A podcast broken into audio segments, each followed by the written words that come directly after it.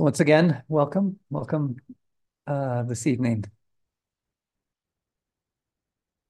In the early Buddhist literature, there's interesting texts. It's a text, the way it's translated is it's called the Book of Eights, and it's the Pali word, Pali being the early scriptural language, one of the early scriptural languages of Buddhism. The Pali word is the Atakavaga. And it's interesting because it's this small collection of poems. Some scholars feel that this collection of poems, they're some of the earliest teachings of the Buddha, and that some scholars feel like that these are the teachings of the Buddha before all the teachings got systematized. Like Buddhism is known for all these kinds of lists. So before all these lists and all these confusing kind of systems, there were these poems that were quite striking. And in these poems, one of the things that the Buddha emphasizes is that he centers some of this process of freeing our hearts and minds around our relationship to views and opinions, which I find interesting. So it's, in some ways, it's this process of being able to utilize views. I utilize views and opinions every day of my life. And yet at the same time, to be free of views and opinions. Like he says in this text in one place, he says, considering the doctrines, or you could say the views that people cling to, it does not occur to me to say, I proclaim this. Rather, clearly seeing, but not grasping these views, I knew and saw inner peace. Or I knew and saw this inner freedom.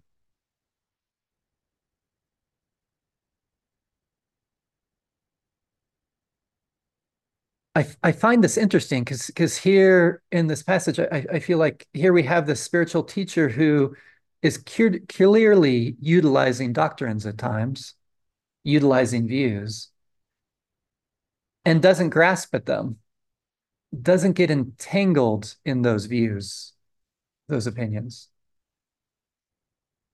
And how does he do that? Through scenes, through seeing clearly the nature of views and opinions.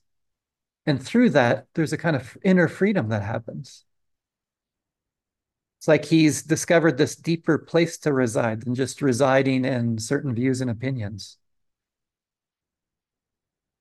And I find that inspiring because if I really look at my mind during the day, sometimes that's where it lands. Sometimes that's how I identify myself. I'm this kind of person that has these kinds of opinions, these kinds of views. I think there can be something really so enlivening to, at least for me, to become curious about this. And I do have to admit, one of the reasons this realm has been so alive for me recently is because there's this course coming up that I'm teaching with a co-teacher of mine, Diana Clark, on viewing views, on really taking this deep dive into how to relate to views and opinions differently, skillfully.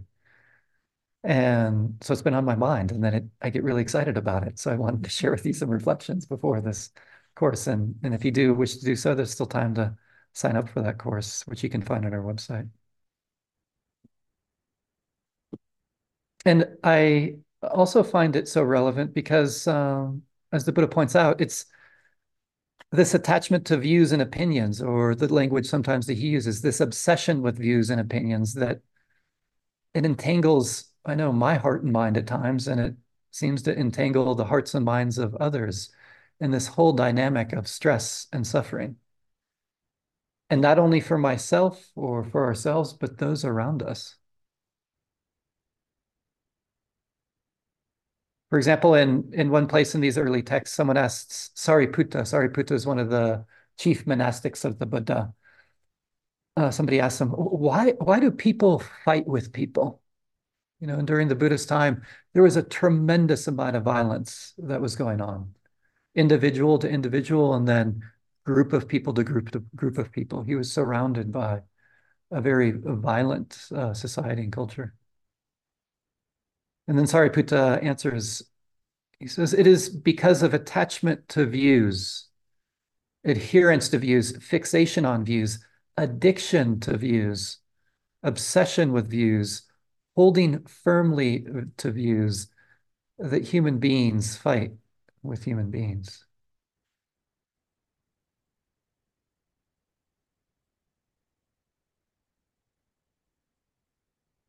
Have you noticed this like I have? Sometimes it feels like it's all over the place.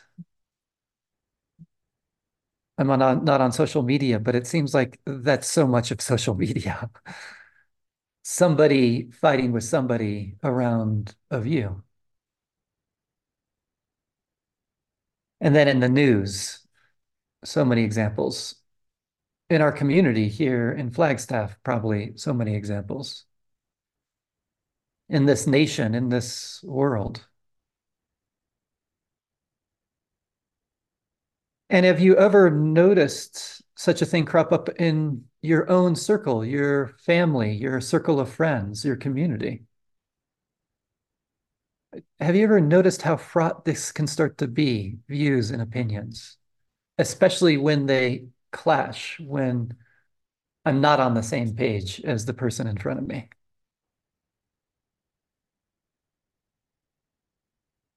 So I find this to be important for myself and the troubled world that I live in.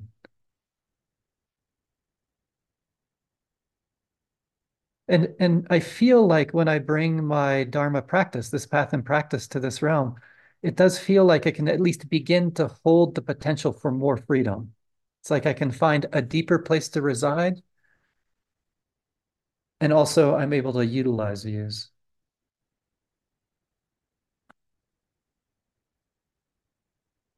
So the Buddha, his approach to views and opinions, I'm fascinated by, and this is what I want to get into.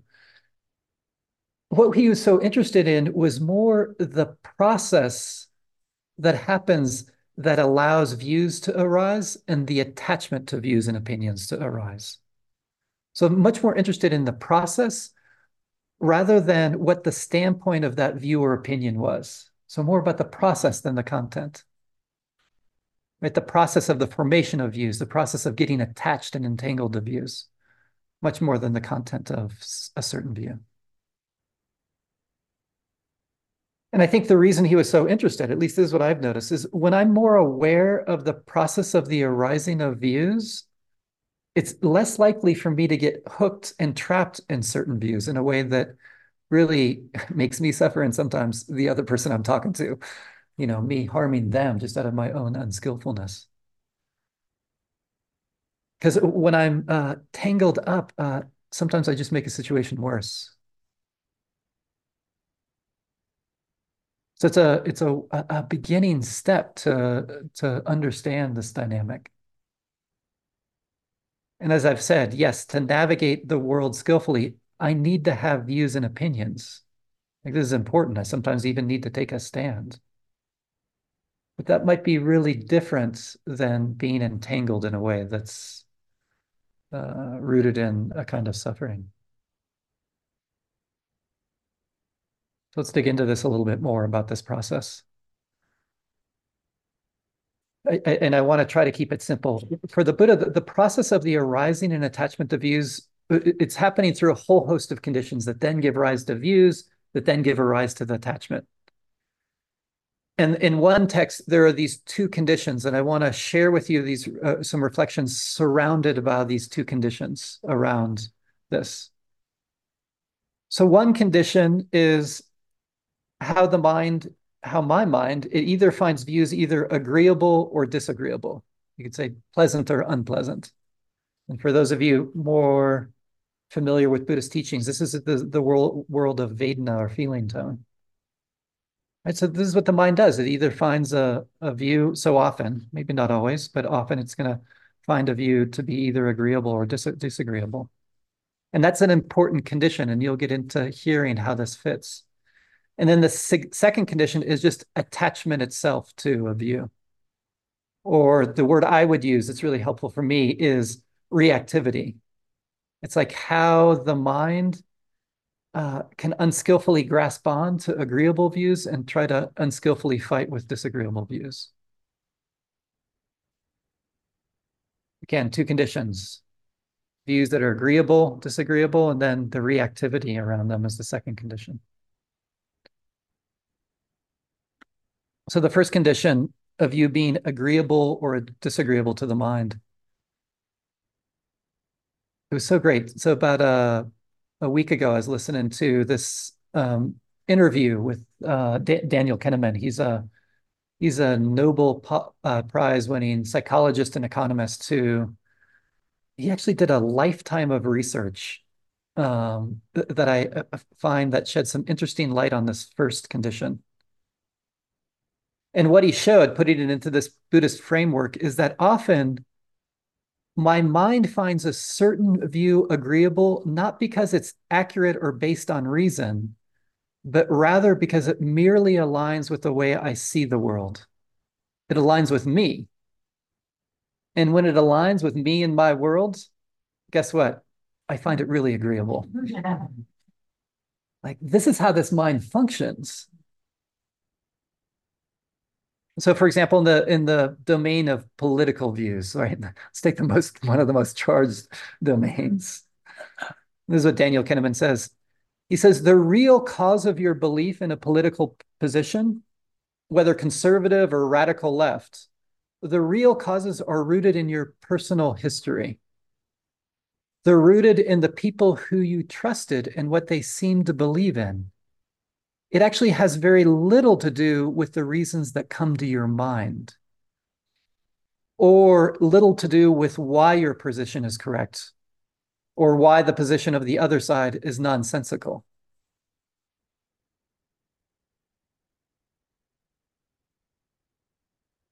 Do you hear what he's saying? I find this really interesting. And the reason why I find it interesting is because it doesn't feel this way to me. What it feels like to me is it can feel like I have somehow thought through a view that I hold dearly, and I have discovered the good reasons for that view. And then as a result, I have come to the conclusion that that view should be an agreeable view. Am I the only one that feels the way? I'm actually, kind of now worried all of you are kind of looking out there like, but it feels like I feel like I'm a reasonable person. I really do. And that I think through things, and then I have reasonable views. Am I the only one? Or okay, thanks, Lisa, that you're telling me the only one. But actually, Daniel Kahneman, with all his research, is saying something that is quite different. That most of the time, my mind begins with the conclusion. It begins with the agreeable view that I've learned from the people I trust, and that this is indeed an agreeable view. And it's only after that that I discovered the reasons to justify that agreeable view. So my mind switches it. So often there can be this idea that the way the mind thinks is it's going to go through the reasons and then come to the conclusion that's the agreeable view. No, not always so. Much of the time, it's different. I learn something from people I trust. I trust them, and then I justify the reasons. So I want to give an example of this. So I want to have, to begin with, this view that climate change is primarily human-caused, which for me, this is a view that I am deeply sympathetic to. Human caused climate change. And remember, this is might be a tricky thing to listen to, because I was thinking maybe I shouldn't have used this example, but it's too late. Because I'm inviting you to become more curious about the process that I'm going to be sharing with you more than the content of the view, and you'll see how this works out. But I am deeply sympathetic to this, and I think that's a good thing. That's something I'm going to continue with, and hopefully you're hearing this isn't about getting to a place where I'm okay with all views. It's getting to a place where I understand the process, because then a lot of times there can be much more compassion and wisdom for myself and others. So, human-caused climate change. And sometimes what's happened, though, is when I come across a person who denies human-caused climate change, you know how I feel?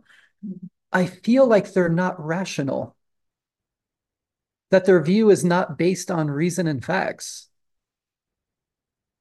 And I think really all they've done is place their confidence in the words and opinions of someone or some group of people who they believe are worth listening to on this subject. People who think it is not human caused. That's what I think about them. But hopefully you've heard, yet I am just like them. I really am. I really am just like them in terms of my process around this particular view. My view, what if I were to really examine it, of human-caused climate change is not based on reason and facts.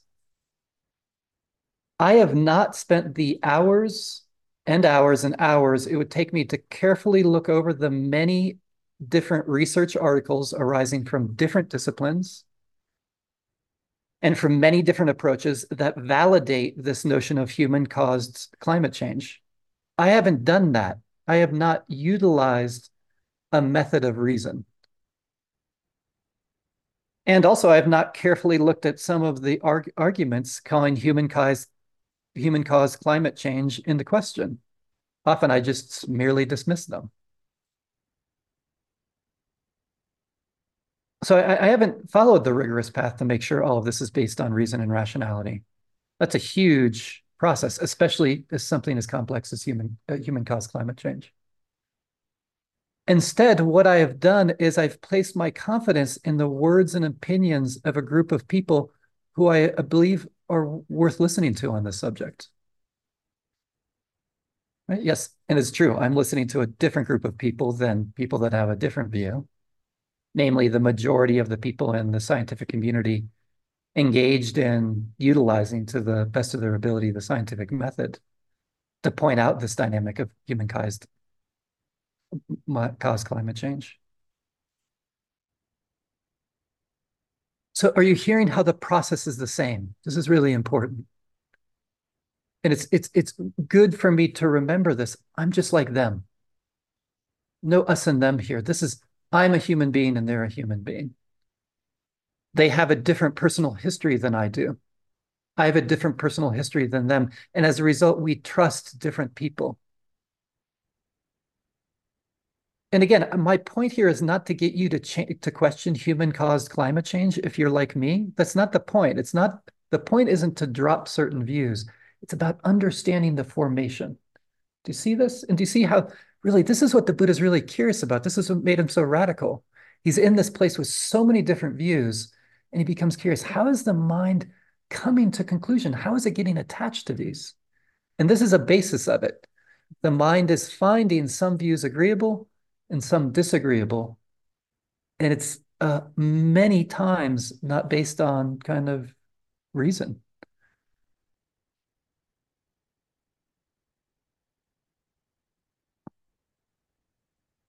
And I do want to conjecture that many of the views you find agreeable is that you're like me. They're rooted in the people that you trust rather than the reasons that come to your mind. And that, like my mind, you actually start with the conclusion and then find the stories and reasons to justify it. So this is the first condition, understanding how I come to find and discover agreeable and disagreeable views. And it reminds me, we are mammals, which means that we are by far more of a social creature than a rational creature. I have social networks and I depend upon those social networks to carry me forward in terms of my values. I'm actually not saying that's an entirely bad thing. I think it's just good to be clear about it.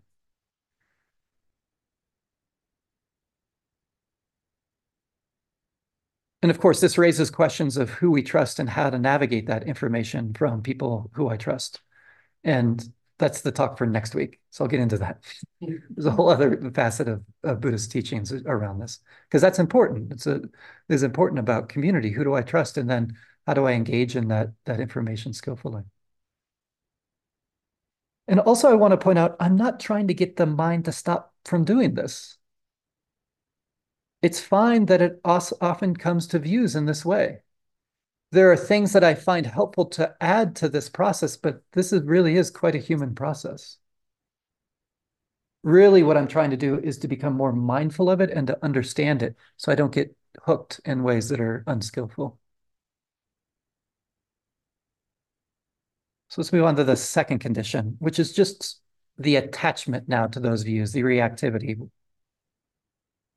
So I want to give an example of this, of kind of the flavor of reactivity, of when my mind is kind of really grasping onto my view and I'm really trying to fight the quote-unquote other view. Many years ago, I was walking down the streets kind of in my neighborhood, and I saw a political sign. And I remember a feeling, and it was not an agreeable feeling that I was feeling. Right? It felt disturbing to my mind because my mind took the words on that sign to represent a very disagreeable view to this mind and this heart, just from that political sign. It probably didn't have many words on it either. It could have just had one word on it, to tell you the truth. And there I was. And then what my mind did next was so fascinating. It had come to a certain conclusion. The conclusion that it came to was that it felt so clear that the people in that house were bad people. And it was like, I can't believe I live in an area with people who think like that. Right, and it felt, the thing is there was a feeling of certainty to that view, right? There was a view that was situated upon other views I had, and then I felt like I had a super clear view about the people in that house. But the truth of the matter is, I had no idea who the people were in that house. I don't know if they actually had put up that sign. I didn't even know if there were actual people in that house. These were all things that my mind just skipped over. It was not following any kind of reasonable track whatsoever. And even though it wasn't, it felt so certain. It felt a reasonable idea to have.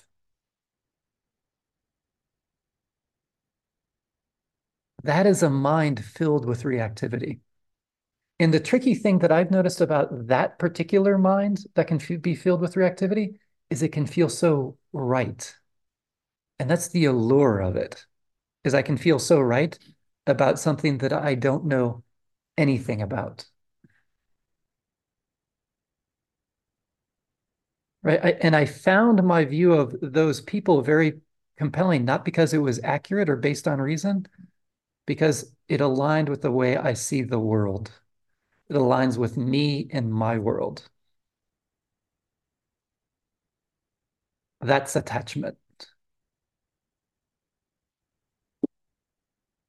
So this can fit really well with a dynamic that probably maybe some of you are aware of called confirmation bias. So it's similar to that.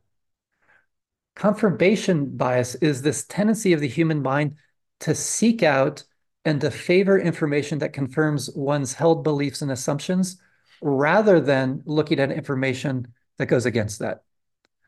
So it's like, I feel like I'm just looking at the world and information, but I'm not. I'm always orienting to what feels right to me. It's this bias even before I'm really clear what's there. And in this example, my mind wasn't only seeking out information to confirm my views, it was actually creating that information.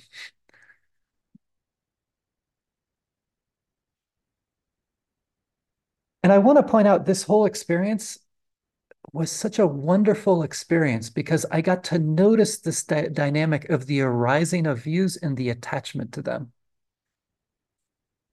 And it's so helpful just to have that of like, interesting, this is what my mind does.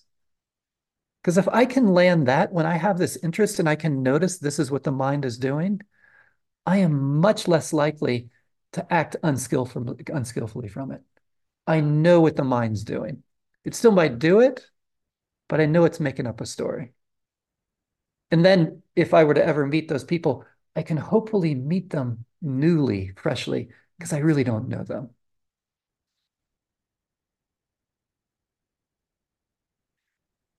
The Buddha has a phrase to express this particular kind of attachment to a view.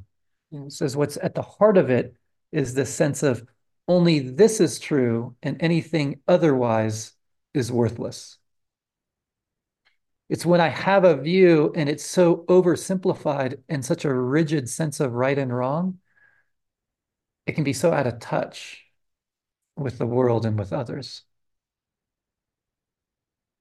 And then an identity gets created out of this.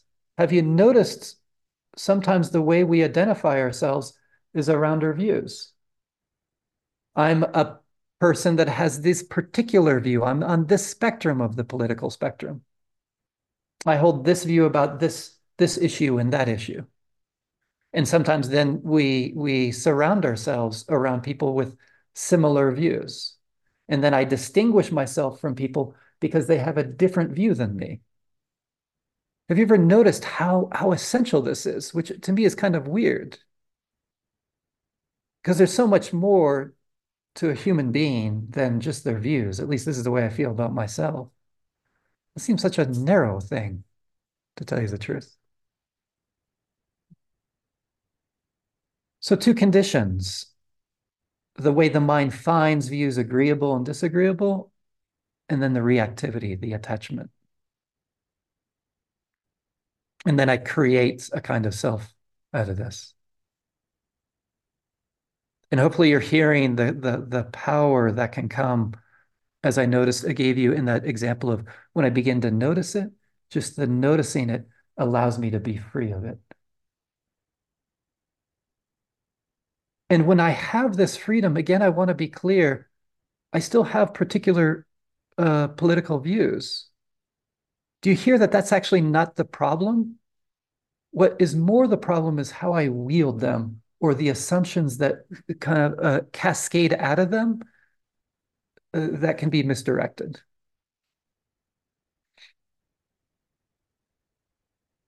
And this is what the Buddha points out, is what's important for views is how you hold them.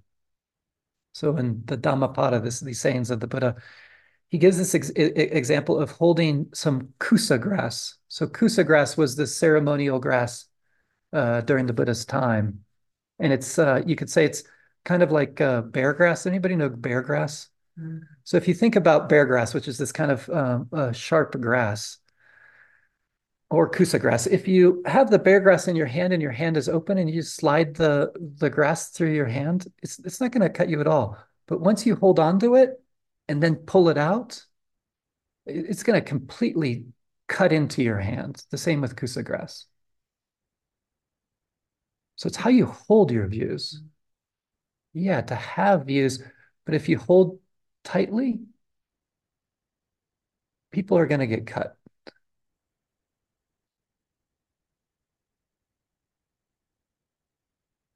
So how do I have an open hand with views?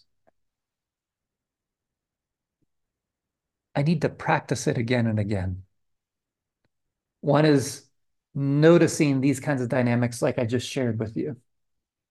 Can I become curious about how I am framing the world I live in? Where's that coming from? Can I pause to notice what the mind is doing? Can I start to get a feeling sense of when I'm hooked by a view?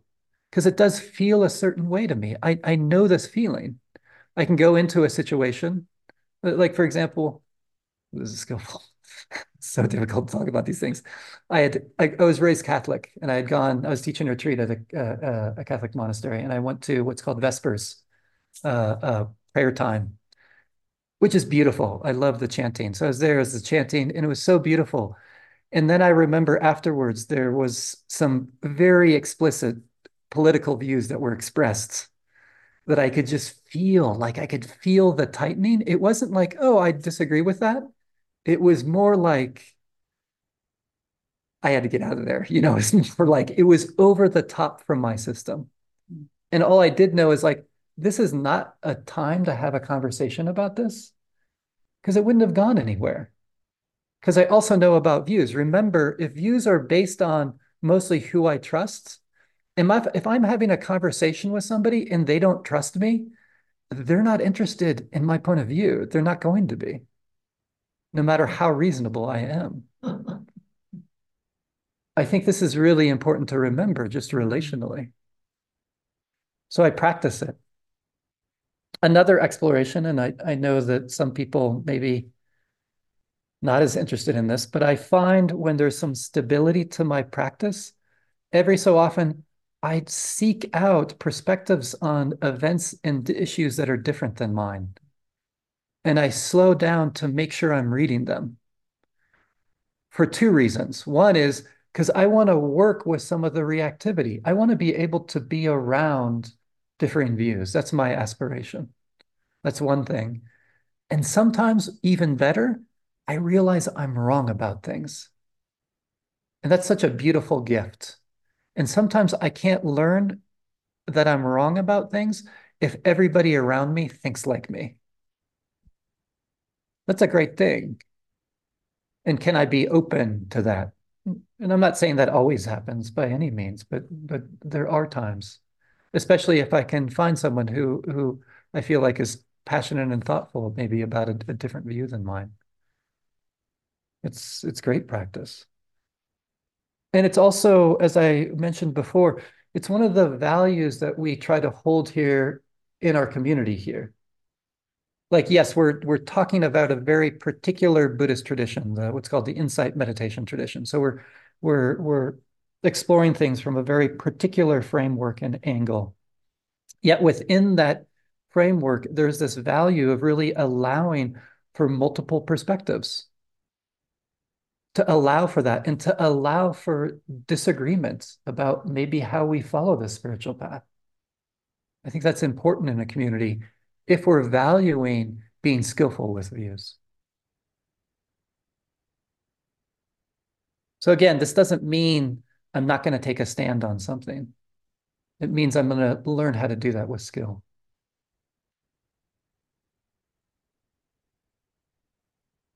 And again, I want to end where I began with. I feel like this has a potential to allow my heart to reside in a much deeper place.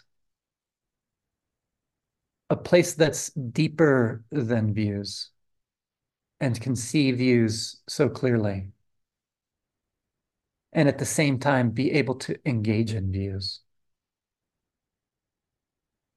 It's like my heart learns how to reside in something deeper. It begins to reside in presence, which feels deeper than views, or in compassion, which often feels like it's deeper than views, or the wisdom that understands the limitations that can come with views. So may we learn to skillfully utilize views, and at the same time, may we learn to be free of views. Thank you. Thank you for your attention.